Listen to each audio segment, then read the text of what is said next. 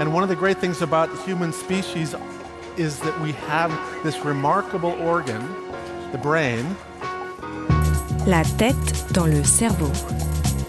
Biologie, cervelle, synapses, neurosciences, physique. The human brain really is the most unique gift of our species. Avec Christophe Rodeau. Si l'obscurité est effrayante, cela pourrait être dû à une réponse bien particulière du cerveau liée à l'absence de lumière. La tête dans le cerveau.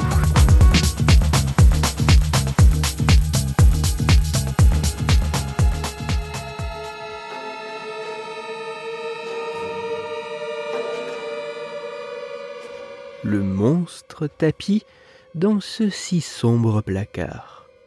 La créature attendant patiemment dans les ténèbres sous le lit. La tête se glissant dans l'entrebâillement de la porte depuis le couloir plongé dans le noir. Qu'est-ce qui, au niveau cérébral, rend l'obscurité si effrayante?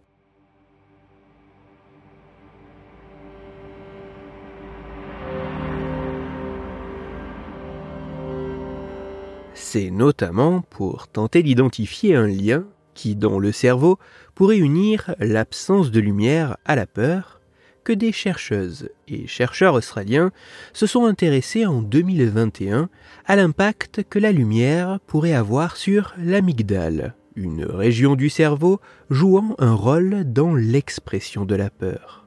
Pour ce faire, les scientifiques ont soumis une vingtaine de participants à une lumière blanche d'intensité modérée ou faible, ainsi qu'à l'obscurité, tout en mesurant indirectement les variations de l'activité de l'amygdale de ces individus grâce à un examen d'IRM fonctionnel.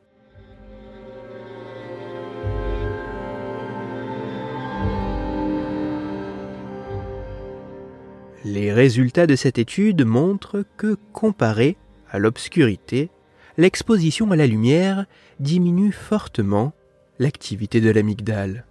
Une diminution de l'activité de l'amygdale qui semble d'autant plus grande que l'intensité de la lumière l'est également.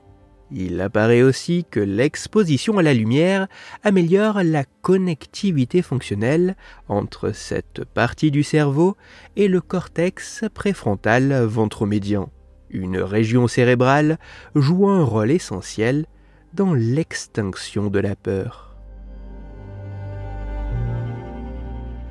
Même si ces résultats demandent à être confirmés et approfondis par d'autres études sur davantage d'individus et avec des mesures plus diverses, dont notamment comportementales, il semblerait exister un lien entre la diminution de la luminosité à laquelle nous sommes exposés et un affaiblissement des mécanismes cérébraux permettant de réguler l'expression de la peur. Ainsi, si l'obscurité peut nous apparaître si effrayante, cela pourrait être dû, au moins en partie, à l'effet bien particulier que l'absence de lumière semble produire sur notre cerveau. Pour aller plus loin, je vous renvoie vers un article disponible gratuitement en ligne qui a pour titre Peur de l'obscurité, blâmez votre cerveau, pas le monstre sous votre lit. Il est écrit par Yann Contega et il est à retrouver sur le site dailygeekshow.com. Toutes les études scientifiques m'ayant servi à écrire cet épisode, ainsi que les références de l'article pour aller plus loin, se trouveront sur mon site, Cerveau en argot, dont le lien se trouve dans la description de l'épisode. Dans cet épisode, j'ai parlé de l'influence que l'absence de lumière pourrait avoir sur notre cerveau.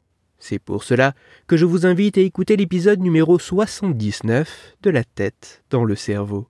Dans celui-ci, vous pourrez découvrir ou redécouvrir que si de nombreuses légendes à travers le monde décrivent l'existence d'êtres qui, une fois la nuit venue, se transforment en véritables monstres débordant de violence, il se pourrait que derrière ces mythes se cache un mécanisme cérébral responsable d'une exacerbation des comportements violents une fois la nuit venue.